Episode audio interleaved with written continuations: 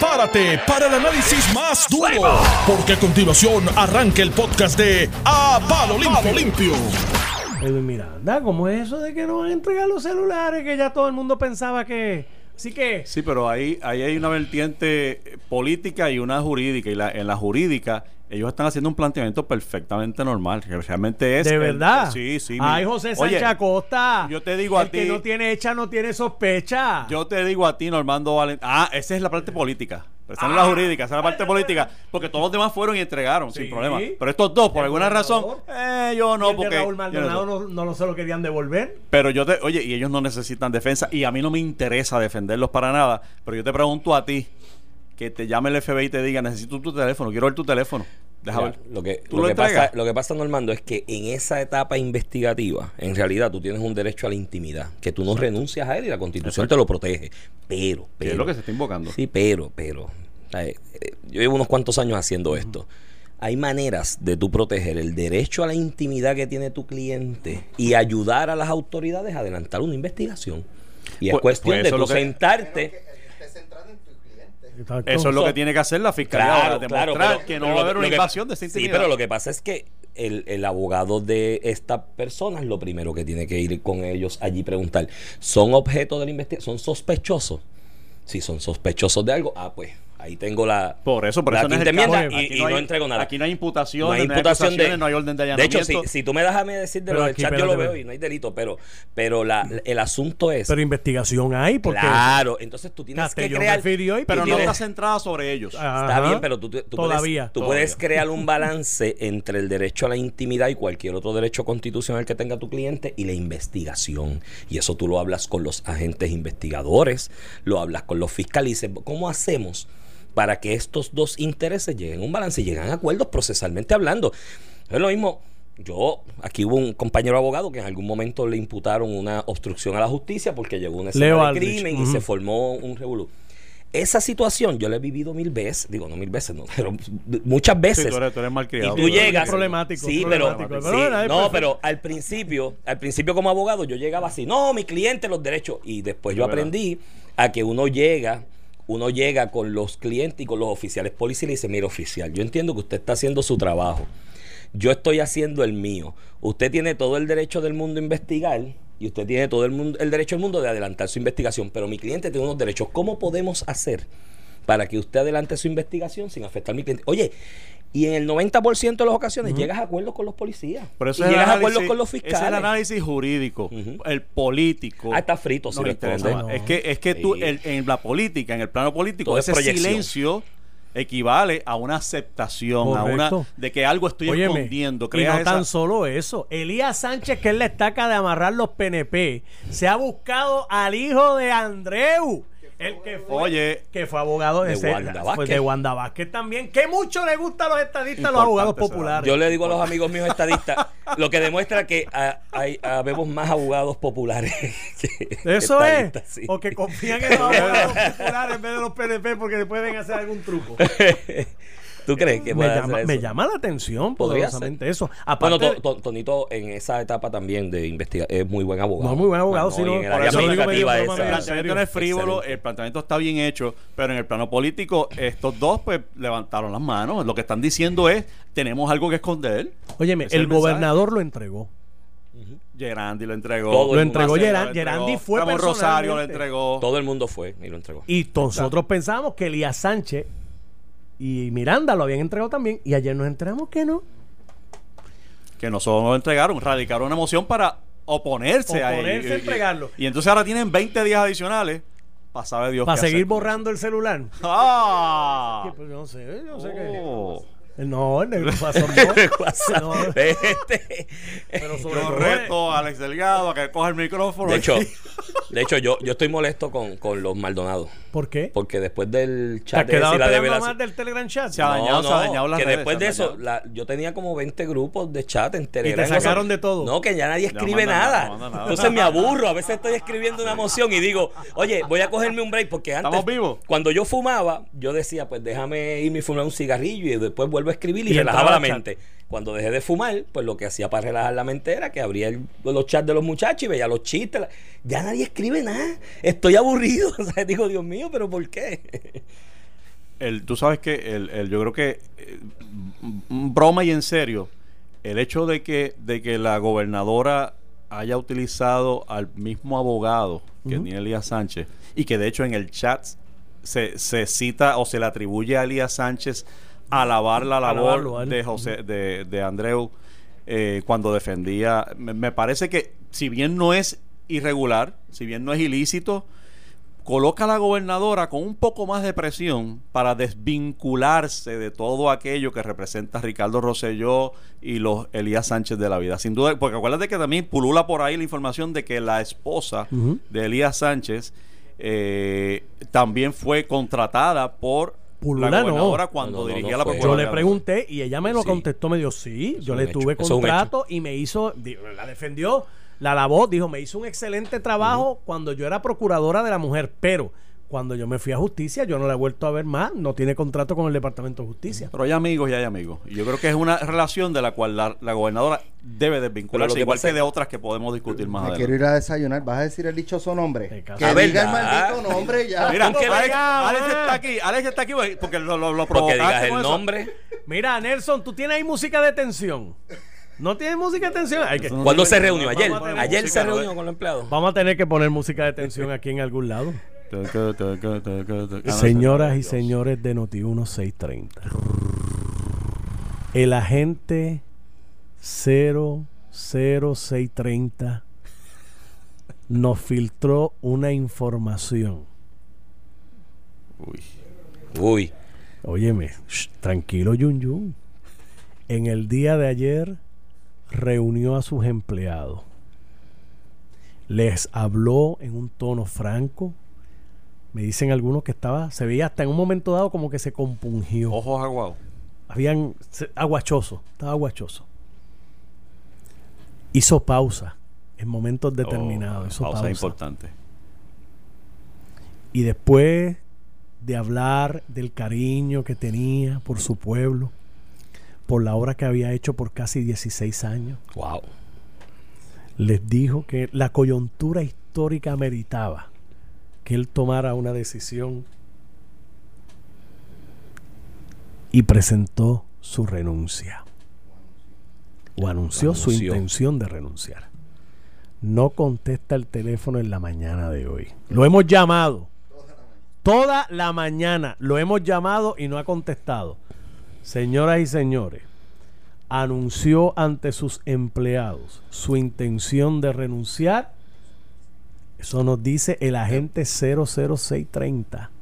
Tratamos de corroborar, te llamamos y yo lo voy a soltar. Anunció su renuncia Javier Jiménez, alcalde de San Sebastián. Tan, tan, tenemos. No se va a coger a las vacaciones, al zafacón de vacaciones que tenía, sino que aparente y alegadamente anunció a sus empleados su intención de renunciar O sea que tenemos secretario de la gobernación ya. secretario de la gobernación y sabe Dios qué más. Vamos a seguir llamando, así que Buen candidato a secretario de Estado también. también- oye, también. si renuncia y ya está ese escollo superado, ¿para qué tú De hecho, te voy, a de- te, voy a, te voy a adelantar más. No es mala estrategia nombrarlo secretario de Estado y que haga las funciones de secretario de la gobernación. Porque la realidad es que como secretario de Estado lo que tú haces allí es... Bueno, es Ángel mínimo. Moreno hizo eso. Ángel Morey hizo eso. ¿Quién más tuvo ese double job? Yo no sé si esto Luis la tuvo en su momento. Si la Calderón no hizo las Si la Calderón, si la. Calderón hizo ambas funciones en algún momento. Así que Esto no es una decisión fácil para el alcalde de San Sebastián. Él, él, fíjate que de las primeras reacciones, la instintiva, esas que cuentan, decía, pero por año y, y cuatro meses, como que tú sabes, tú estás poco. soltando algo que para ti es seguro, porque la alcaldía parece ser eterna para él. Este, oye, y, y hay que reconocerlo, brincó a la prominencia con el asunto del después del huracán, el hombre vino patas arriba, ¿sabes? Sí. Este, es un tipo creativo, serio, creíble. Y, y yo creo que sería un buen activo para la gobernadora. No obstante, reconozco que para él es una decisión difícil y habría que preguntarle ahora también. ¿Y quiere decir que va a correr para las elecciones en el municipio otra vez 2020? ¿O esto es para dedicarse de lleno a esto con el agravante de que puede representar el fin de su carrera? También. Porque, porque si no corre para la alcaldía o, o no pudiera por algún impedimento, y, y la gobernadora que ya ha dicho que no piensa correr, y entonces el que venga lo va a dejar allí, no lo va a dejar allí. Bueno, pero hay escaños ahí de senador y de otras cosas. Por Además, eso es un, yo es creo un- es un impacto sustancial en la carrera política de un alcalde que, que tiene una trayectoria. tú brincar de secretario de la gobernación o secretario de Estado, que vuelvo y te repito, no es mala idea, no me lo secretario de Estado y que haga las dos funciones y ahí matas dos pájaros. ¿Y es confirmable? Sí, es confirmable, Javier, Sí, súper sí, confirmable, sí, súper. Yo quisiera ver yo a alguien Ahora tratar todo el de mundo es confirmable. Si hasta Rivera Chat está diciendo que hay que apoyar a la gobernadora. Ah, ahora todo el mundo es apoyable. Y hay de culé. Que. Ah, se lo tienen que. Oye, no porque, re- no porque de momento hay una expresión nueva de la gobernadora. Es porque saben que no hay remedio y porque lo que estaban haciendo era un show of force, una fantochería. Y ahora lo saben. No, y la que- opinión, y la opinión pública, la realidad es que los puso mal parados. Y yo creo que ellos analizaron, hicieron composición de paz y dijeron, espérate, nos estamos quemando. Y hicieron composición. Eh, pero lo de lo de Javier, desde la Secretaría de la Gobernación, la Secretaría de Estado puede correr al Senado. Además, mira, después de cuatro cuatrenios, tú siendo alcalde de un municipio, ¿qué más te queda por hacer, no? Y yo creo que los retos que personales se y aburren, se aburren. No, no, que es que Pero se aburren y empiezan a hacer rotondas y cosas así. No, lo de las rotondas es La fuente. la rotonda- y de hecho, eso, eh, un amigo tuyo era ese alcalde. Vamos, vamos, vamos, no, vamos. no, no era amigo tuyo. Vamos, Tú, lo, tú lo criticaste bastante, no te quería mucho. Que fue y vi una rotonda en España y después le decía a todo el mundo, ay, mira, esto es una chulería, vamos a hacer rotonda. Empezó a, empezó a hacer en el municipio la, la rotonda. Me voy con otra cosita y los dejo. Les dejo la pestecita. ¿Mm? Pérez Canaval. Ah, María, sabroso. Ángel Figueroa Jaramillo fue muy vocal hoy diciendo aquí que en dos ocasiones Hicieron contacto que visual. hicieron contacto visual y él lo vio. Y él dice, yo pues lo deduje porque hay unas tarjetitas que Sí. decía contratista verde y él fue y la recibió. Ah, él me reta a mí, vamos, que busque los libros de registro y que chequeen los videos de los días de esos registros para ver si es o no cierto o no. El problema Y que además de yo, lo vio otras personas. Fantástico. Pero Tomás Torres ha dicho aquí que Pérez Canaval Se sentaba en la mesa. se sentaba en la mesa de la Junta y en los almuerzos después de las reuniones, donde se estaban discutiendo proyectos y donde se estaban discutiendo medidas y se estaban tomando decisiones. Y yo le pregunto, ¿y a cuenta de qué? Porque no es parte de la Junta. Y dice, yo no sé, eso lo tiene que explicar Elí Díaz Atienza, que es el presidente de la Junta, y dijo más. Dijo, yo creo que la gobernadora no está en el momento tan solo de salir de José Ortiz, sino de toda la Junta de Gobierno. Ahí Mira. tú tienes, gracias por dejarnos el pie forzado, porque pie por ahí precisamente quería arrancar. Y nosotros, Les el, dejo la pestecita. Hace dos días mencionamos Eh, ese nombre aquí. échate el y fl- es- el problema que trae, exactamente, chico, porque el- o sea, no basta con ser honesto. Hay que aparentarlo, representarlo también, ¿no? Tienes que. Y tú tienes una persona que estuvo hasta en una regla 6 en un proceso criminal por alegados actos de corrupción en la Autoridad de Energía Eléctrica cuando estaba en la Junta. Entonces, vienes y lo contratas nuevamente. Y mírate el problema con Pérez Canaval, que quizás no es ilegal la contratación que se le hace a él, pero es el mismo esquema de BDO con Velázquez Piñol. Sí. Estás cogiendo a un contratista y le estás dando autoridad para mandar y, Y ahí... acceso y demás. Exacto, y ahí entonces, aunque no haya nada ilegal en la forma en que lo nombras y es legítimo de la forma en que lo nombras, no, por lo menos no es ilegal. Pero el problema es que levanta suspicacia, chico, y te crea problemas de posible Y el señalamiento de asunto es corrupción. que como todos los contratos eran menos de 500 mil dólares, no tenían Pues, que pasar por la Junta Eso también. lo hablamos aquí con Joey el otro día, hace dos días, que cuando te ponen el tope 500 los hacen de 450, cuando te lo ponen de 50 los hacen de 45. Eh, no, mano. Nos vemos, muchachos, dice. Mira, por eso es que yo te decía a ti, y, y qué bueno que da la casualidad que tú estabas aquí ese día, Sí. que, fue, que fue el martes, Martes. jueves, eso fue el martes, que salió de la reunión el lunes José Ortiz con la, con la, con la gobernadora, y de momento decía, ya no es necesario el, el contrato de Stantec porque FEMA Ese día encontró los chavos. FEMA, acabo de descubrir, mientras entraba a Fortaleza, descubrí que FEMA va a hacer desembolso de 108 millones de dólares, por lo cual no hace falta contratar a Stantec. Primero es un disparate, porque, porque una cosa es tú contratar a alguien, fíjate que Stantec no estaba ahí para traerle dinero a otros contratistas, que es lo que se supone que iba a hacer FEMA, sino que estaba ahí para el fortalecimiento del sistema eléctrico de Puerto Rico. Entonces, yo te decía a ti el martes, y que rápido fui reivindicado, eh, sin esperarlo, que es mentira, que este señor mintió, José Ortiz mintió, él no se enteró allí de los 108 millones y resulta que ahora FEMA le da en la cara y dice que no, que es falso, que no hay ningún acuerdo con la autoridad para el desembolso de 108 millones para pagar a los contratistas y demás. O sea, José Ortiz, de nuevo, y te lo dije el martes, lo repito hoy jueves, la gobernadora tiene que ponerle un collar corto, ponerle un bus allí al lado de su escritorio en Fortaleza y no dejarlo ir de su vista. Porque entonces ahora nos enteramos, que es lo que trae Normando, que eh, este señor Pérez Canaval es, como tú bien dices, Iván, el Velázquez Piñol de ACES. Tenemos ahora a el, al, al Canaval, Pérez Canaval de la Autoridad de Energía Eléctrica, que va y manda, que se sienta en la mesa donde están los jefes. Esto es un contratista que, que digo, Tomando decisiones. quizás por eso se justifica que gana sobre 300 mil pesos, o sea, ha ganado en el periodo este de, de- de un año y pico. Este Y entonces, de nuevo, la información que sale lo que nos está diciendo es que sigue vivo. Y yo creo que es importantísimo, Iván, pero te digo, cuando te digo importante, es imperativo que la gobernadora le meta mano a esto. Este señor no se sienta, Pérez Canaval, no se sienta en la junta de directores si no está autorizado. Vamos a empezar por ahí. Alguien le dijo, usted siéntese ahí, que usted es de los buenos y usted es el que manda. Y yo, te, yo te tenía el ejemplo, lo traje ayer con, con, con Prats, y tú que eres beisbolista lo vas a apreciar más. ¿Tú te acuerdas? Este es el dilema, que es el que se encuentra la gobernadora ahora y es serio. El dilema que tenía San Francisco, los gigantes de San Francisco con Barry Bonds, que sabían que estaba empepado, sabían que se estaba metiendo, pero que, pero que otro cuarto bate voy a conseguir. El tipo carga el equipo solo. Y yo creo que hay algo, algo por ahí como que hay una impresión de que no se puede reformar la Autoridad de Energía Eléctrica si no tienes a José Ortiz allí. Y José Ortiz piensa que no puede moverse si no tiene a Pérez Canaval de rabo también. Tú sabes lo que pasa, vi que cuando José Ortiz aceptó y aceptó ese tostón, porque energía eléctrica es un tostón. Y fue el más día. barato, ¿te acuerdas que era el más barato? A eso voy. Porque aquel Higgins era A e- 700, a el eso voy. era Y ahí, ahí tenemos un problema en Puerto Rico cuando caemos en el populismo ese de quién gana más o quién gana menos, y si 20 pesos más, 100 mil más.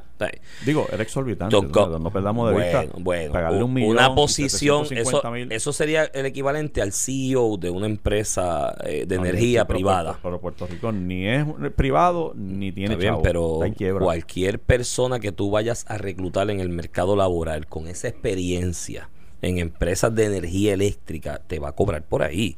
Entonces, tú conseguir a alguien que desprendidamente quiera hacerlo Por solo 200. 200 mil pesos, ahí te levanta La suspicacia. Tú dices, ¿a cambio de qué? La ganga A cambio de cara. que si yo puedo en la empresa privada ganarme medio millón, ganarme 600 mil, ¿por qué hago ese sacrificio y ese desprendimiento? Por- mire, mi hermano, yo no creo en esos desprendimientos. Yo puedo creer que hay gente bien intencionada que quiere ayudar al país y quiere echar para adelante. Pero a la hora de sumar y restar, nadie se va a pegar un tiro en el pie y va a sacrificar 400, 500 mil pesos de ingreso al año si no hay nada involucrado. Así que ojo con eso. Y yo creo que la Autoridad de Energía Eléctrica está en una coyuntura donde a mí pues me levantó suspicacia que José Ortiz, que ya estuvo ahí y tuvo sus señalamientos y sus problemas, en su momento desprendidamente quisiera eh, aceptar ese reto. Porque tú sabes lo que es José Ortiz, ¿verdad? Ahora mismo. Sí. Se supone dentro de la ley de privatización que firmó el gobernador, se supone que es un síndico. Un síndico que va a liquidar eso. Entonces, tú aceptar eso por 200 mil pesos, mire, mi hermano, a esos son los ejemplos donde yo, búscame el tipo que sea. Tampoco era el señor este, creo que era costarricense o colombiano, que después de Higgins aceptó. por- era- no me acuerdo, era de Latinoamérica. Sí, sí. Digo, y no es cuestión de xenofobia, es que no me acuerdo el nombre y hago referencia para Se que la radioaudiencia para que- que la radioaudiencia se identifique. Sí, cuando le dijeron que le iban a bajar lo que le habían ofrecido. Pero en el caso de Higgins, por lo menos lo que se leía era que tenía la experiencia y el bagaje. Y yo decía, pero ¿cuál es el dicho con el salario si yo no voy a encontrar a un individuo para hacer esa función de, de síndico liquidador? Pues mira, a última hora, si esto sigue así en energía eléctrica y eso se va a liquidar, pues dáselo a la Junta que lo liquide. Dáselo a la Junta que lo liquide y ya. Porque la autoridad está en un proceso de liquidación para todos los efectos prácticos. Pues dáselo a la Junta que lo liquide. Que sea la misma Junta la que los ministre.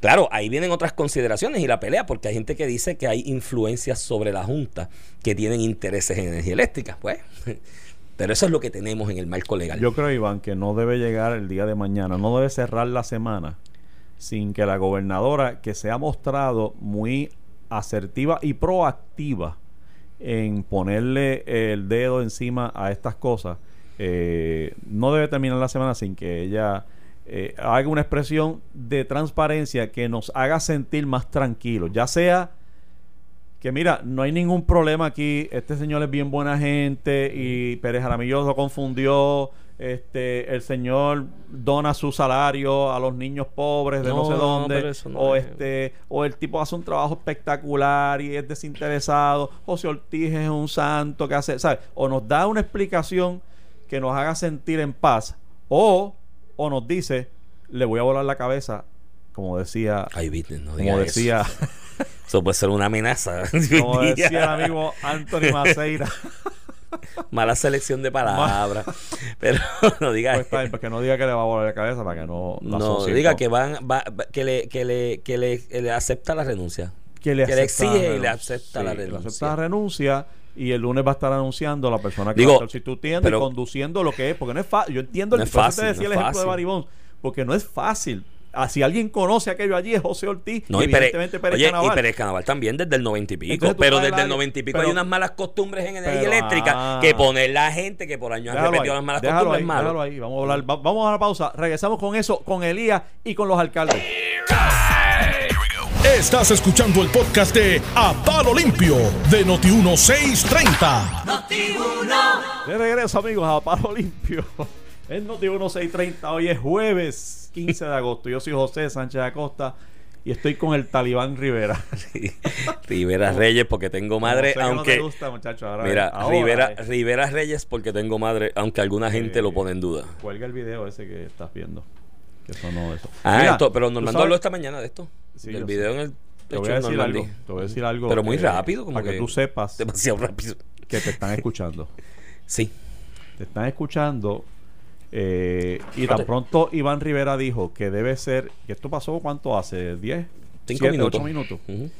Eh, tan pronto Iván Rivera dijo que la Junta debería asumir el control de la Autoridad Energía Eléctrica.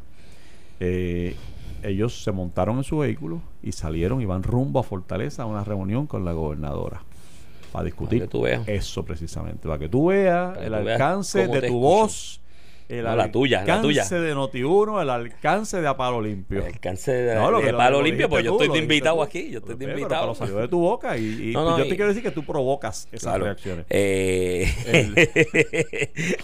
sí, sobre todo. si fuera Eh, todos- si fuera así, ¿ah? sería. Pero No, bueno, tú sabes que la gobernadora está tomando estas acciones, me parece proactivas, reuniéndose con todos los players, con todos los, ¿cómo se llama eso en el mundo corporativo? Los, los eh, Stakeholders. de Puerto Rico. Eh, están pasando por allí, eh, pasaron los presidentes camerales, pasó la comisionada dos veces, Y yo sé- pasó Aida Díaz, Mira, pasó Medio Mundo. Y yo sé que el planteamiento que yo hago de que para todos los efectos prácticos en la legislación aprobada en Puerto Rico, energía eléctrica, el que la dirija es un síndico liquidador para todos los efectos prácticos y que debería ser la Junta. Yo sé que eso trae reacciones porque hay gente que entonces dice que la Junta tiene dedos amarrados con otras gentes que están interesados en traer gente para administrar y hacerse de gran parte de la producción de energía eléctrica en el país y que entonces eso es un conflicto de intereses. Pero es que del otro lado los hay y de todos lados los hay. El problema con esto, yo lo he repetido aquí en las ocasiones que me ha invitado eh, Joey, en par de ocasiones, lo que queda en Puerto Rico de botín, José Sánchez Acosta, se llama Autoridad de Energía Eléctrica. Mi hermano, y es TH. está todo el mu- Esa es la TH. No la TH, lo que queda. O sea, porque debe 9 mil millones, está en quiebra, ¿verdad? Pero factura 4.500 al año aproximadamente. Mira, yo estoy pelado. Si a mí me venden energía eléctrica, la compro por la deuda. Dámela acá. Yo la cojo por la deuda, llego a acuerdo con los acreedores y de esa facturación le pago a los acreedores un poquito, pago la operación y me sobra un poquito para mí. Hay, hay muchísima gente detrás de ese juego. Es tan, es tan importante, Joey, y es tan grande el bizcocho que hasta en el Comité de Energía del Congreso están los cabilderos allá a diario, pasándole la mano a Grijalva y pasándole la mano a Jennifer González y pasándole la mano al otro y a Nidia Velázquez, porque ese es, eso es lo que queda en Puerto Rico de repartir. Pues mira, a, e- ese nivel, la gobernadora, si quiere hacer un acto de sana administración pública y no estar embarrada ella en toda esa situación, que eche manos atrás y le diga a la Junta, ¿sabes qué? Cógela y administrala. Mira, tú sabes que hay otros botines aquí, ¿verdad? No solamente la autoridad, te Ese es el equivocas. más grande. Te equivocas.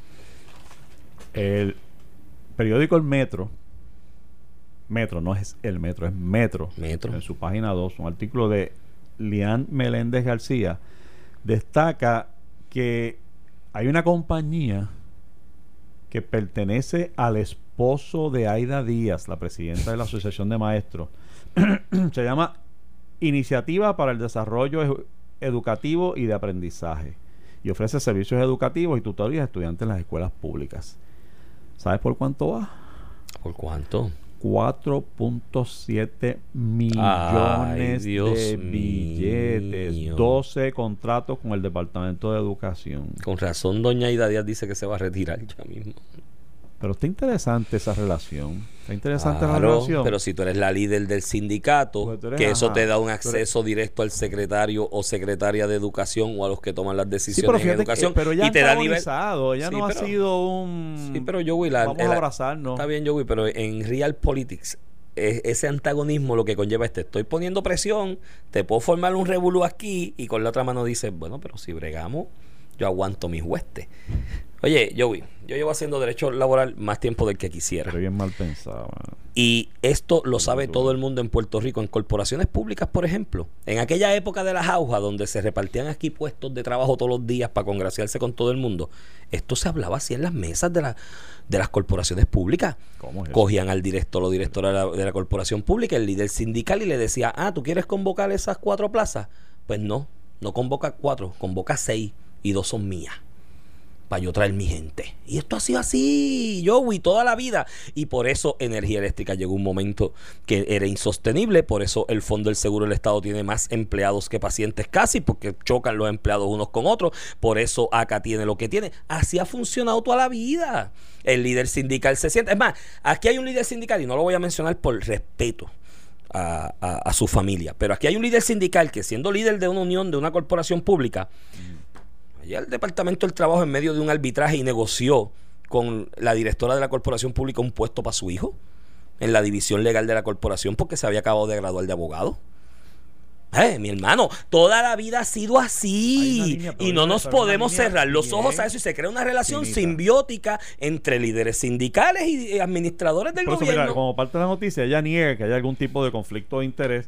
eh, y, y- y es posible que no. Pero la apariencia, la la apariencia. apariencia. está ahí, porque la línea es finita. O sea, tú estás diciendo, Bueno, por la apariencia explotó lo del chat y se fue todo el mundo a pique, que porque por lado, ayer hay apariencia. la señora Aida Díaz es una persona influyente. Oye, te acabo de decir que fue citada como, te acabo de decir que es una stockholder en el, en el mundo de la administración pública. De en edu- Puerto de educación, de Porque en educación. sin duda alguna, cualquier secretario tiene que contar. Oye, al extremo de que la gobernadora, yo creo que la cuarta persona que citó fue, fue, las primeras cinco personas que citó estaba Aida Díaz. Allí en Fortaleza. O sea, es una persona que es reconocida como influyente, o como dicen los millennials, influencer en el mundo de educación. Claro, si tiene el Y tiene- sindicato y-. Y si está el mensaje que te recibe, mira esto, y, y no estoy imputándole a nadie mala intención, estoy diciendo, mira el cuadro. Gobernadora le invita a ella, a Aida Díaz, a estar allá. El mensaje que envía es, esta persona es importante en el Departamento de Educación. O sea, para la educación en Puerto Rico es importante conocer qué piensa Aida Díaz. ¿Qué mensaje le envía a Eligio Hernández, el apellido? De secretario de Educación. Le está diciendo, Aida Díaz tiene acceso a Fortaleza, por lo tanto es importante.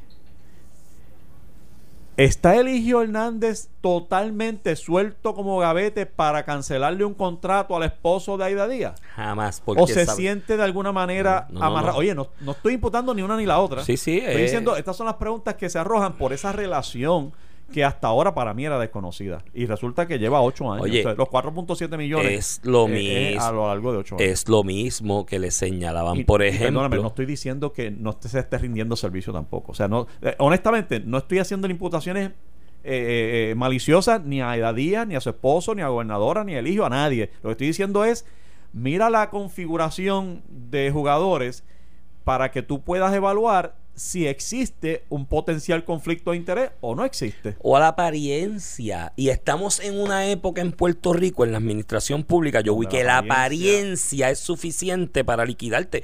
Oye, vamos, vamos a cogerles ejemplo de que lo mencionamos ahorita en otro contexto, el de Elías Sánchez. Cuando Elías Sánchez llegaba a una agencia, qué era lo que el director o jefe de la agencia pensaba. Este tipo tiene acceso al, al, al gobernador, es el director de campaña del gobernador, tiene el oído derecho del eso gobernador todos. agarrado. Por eso, y, pero el jefe de agencia también, ¿qué dice el jefe de agencia? Y si yo no le niego el contrato al cliente de Claro, claro. No es lo mismo que Iván Rivera llegue a la Pues agencia, al claro, secretario y le diga, mira, y así hubo otros directores. Bueno, con, con, con, con Sila Calderón, el distinguido compañero abogado que le dirigió la campaña. Cuando llegaba a las agencias, todo el mundo decía, ay, llegó fulano. ¿Quién era ese? Irving Facio. Ah, sí. claro. Y llegó Irving. Ay, llegó Irving. Hay que... U- eh, u- usualmente los directores de campaña Llegó, llegó un momento. terminan colocándose claro, una figura de llegó, poder en la llegó, un momen- llegó un momento y después Irving estuvo en la campaña Alejandro y con Alejandro hubo gente que dirigía agencias y corporación pública que llegaba y decían, no, hay que bregar con Irving porque imagínate. Y, y llegó un momento, me dicen en la, en la administración de Sila, gente que estaba en esa administración, que Sila tuvo que llamarle y decirle, mira, trata de enviar a otra persona, o sea, que no seas tú la cara, ¿entiendes? Tuvo que mandarlo a parar porque daba esa apariencia. Esto pasa aquí si tu esposo o tu esposa, entonces tu líder sindical, va con un contrato donde y en educación, que hay tantos chavos que repartir, ¿cuál es la primera impresión? El secretario o la secretaria dice, espérate, déjame bregar esto, porque y ahí es donde viene la apariencia. Entonces yo creo que por, Y si ese yo secretario creo que le por cancela ética el contrato a el- a- al esposo de la de, de Aida Díaz. le ¿cómo forma un Díaz. Le va a formar un revuelo. Ya no porque ya cayó en la palestra pública y ya está en la, en la, en la opinión pública, no. Pero si esto no hubiese salido a la luz pública, ¿cómo reaccionaba Aida Díaz? Le formaba un pleple con las huestes. Y el piquete y el paro y el revolú y, la, y en la negociación, te tranco la negociación La del convenio. es- ¿Cuándo fue es- ese contrato? ¿Ese contrato fue simultáneo o coetáneo? Esto- estos son dos administraciones Eh, distintas. Esto pues, es rojo ¿por y azul. ¿eh? Porque así es que lo, así es que lo, lo, lo administran. La pregunta, Iván, es. ¿y cuál es la solución? ¿Quién renuncia a qué? Bueno, pues él debería renunciar al contrato. A 4.7 millones. Bueno, pues que es lo más, es lo más lógico. Tú tienes que evitar, tú tienes que evitar la apariencia, Ah. la simple apariencia de que es incorrecto. Tienes que evitarla. Oye, yo creo que doña Aida Díaz tiene una gran oportunidad de sentarse con su esposo y decirle, mira, aquí está en juego el nombre de la asociación de maestros, la eficacia de la asociación de maestros, el buen nombre de la asociación de maestros. Renuncia a eso, porque le vas a hacer daño a la institución de la asociación de maestros. Eso es lo que ¿O renuncia a ella? Sí, pero ya está manchado. presidencia. ya está manchado el nombre de la institución. Mira, ¿sabes quién está contento? ¿Quién está Es contento? como, como perro con dos rabos, los alcaldes, papá. Se reunieron allí con la gobernadora ayer y salieron bien contentos diciendo que la gobernadora tienen compromisos. Ellos se sienten que salieron con un compromiso de la gobernadora para defender ante la Junta la ley 29, que es aquella ley que se aprobó, me acuerdo, un viernes en la tarde, Ricardo Rosselló se sentó tranquilito y dijo, espérate que aquí por aquí voy, y autorizó a los municipios a no tener que, o los eximió del pago del sistema de retiro de los empleados municipales, el, el, el Pay As You Go, y los eximió de la aportación al plan eh, De retiro. de salud. De salud. De salud. Ajá. Este, eso sumamente controversial, porque tú dices, pues bueno, pero, pero de verdad vamos a eximir los municipios de este pago. Estos son, eh, estos son empleados municipales. Este es su sistema de retiro, este es su plan médico. Y está diciendo, usted tiene derecho a un sistema de retiro y usted tiene derecho a un plan médico sin aportar un chavo prieto. Bueno, Y el, entonces- empleado, el empleado sigue aportando, no aporta el municipio, la parte del municipio. Pero, pero, pero. Te voy a explicar. Sí, porque lo- horses. Sí, pero no es lo del plan médico, es lo de lo de ACES, lo de Lo del sistema de retiro, el- el Y pay as you go. El pay as you go que es retiro y lo de ACES, la aportación de los municipios a ACES. No es el seguro médico del empleado, es al, al de ACES. Al, la- Sí, pero la ley 29 te exime de ambas. Te exime de la, del pago de, de- al sistema de retiro, el pay as you go. Y la aportación que hacían los municipios a al ACES, plan de salud. al plan de salud. Plan de del- del Este, gobierno. Y entonces, pues, obviamente, más que debatible. Bueno, y en Y tiempos por de eso crisis. que la Junta se ha opuesto y, y ha rechazado a la- Pues esa, mira. esa propuesta. Y ayer la gobernadora, según los alcaldes, se comprometió a defenderla ante la Junta. pues tiene un problema la gobernadora y, y tienen un problema los alcaldes en esto. Los alcaldes están perdidos en el monte y no reconocen la malojilla. Esa medida de eximir del pago del Pay As You Go, que es las aportaciones al nuevo em- eh, embeleco del sistema de retiro y a lo que pagaban las aportaciones a CES de los municipios, le funciona a los municipios grandes. No, pero le funciona a los municipios grandes. Porque eliminaron el fondo de equiparación. Entonces, los municipios pequeños, que son como cuarenta y pico, 50, recibían más del fondo de equiparación de lo que se ahorran de esos dineros. Y por lo tanto van a estar en déficit como quiera. Al municipio de San Juan, al municipio de Ponce, esa medida le vino como anillo al dedo. Quizás a Bayamón también por la cantidad de empleados que tienen y por la cantidad de aportación que tenían que hacer conforme a su presupuesto. Porque esos municipios grandes en el fondo de equiparación no cogían nada. Porque el fondo de equiparación era para darle dinero a los municipios más pequeños que estaban insolventes. Pero tú tienes municipios pequeños que del fondo, que tienen un presupuesto operacional de 8 millones, por ejemplo, que del fondo de equiparación recibían 5 millones. Ahora no tienen esos 5 millones. Y lo que se ahorran de ese pago es un millón. Están en déficit por cuatro como quiera.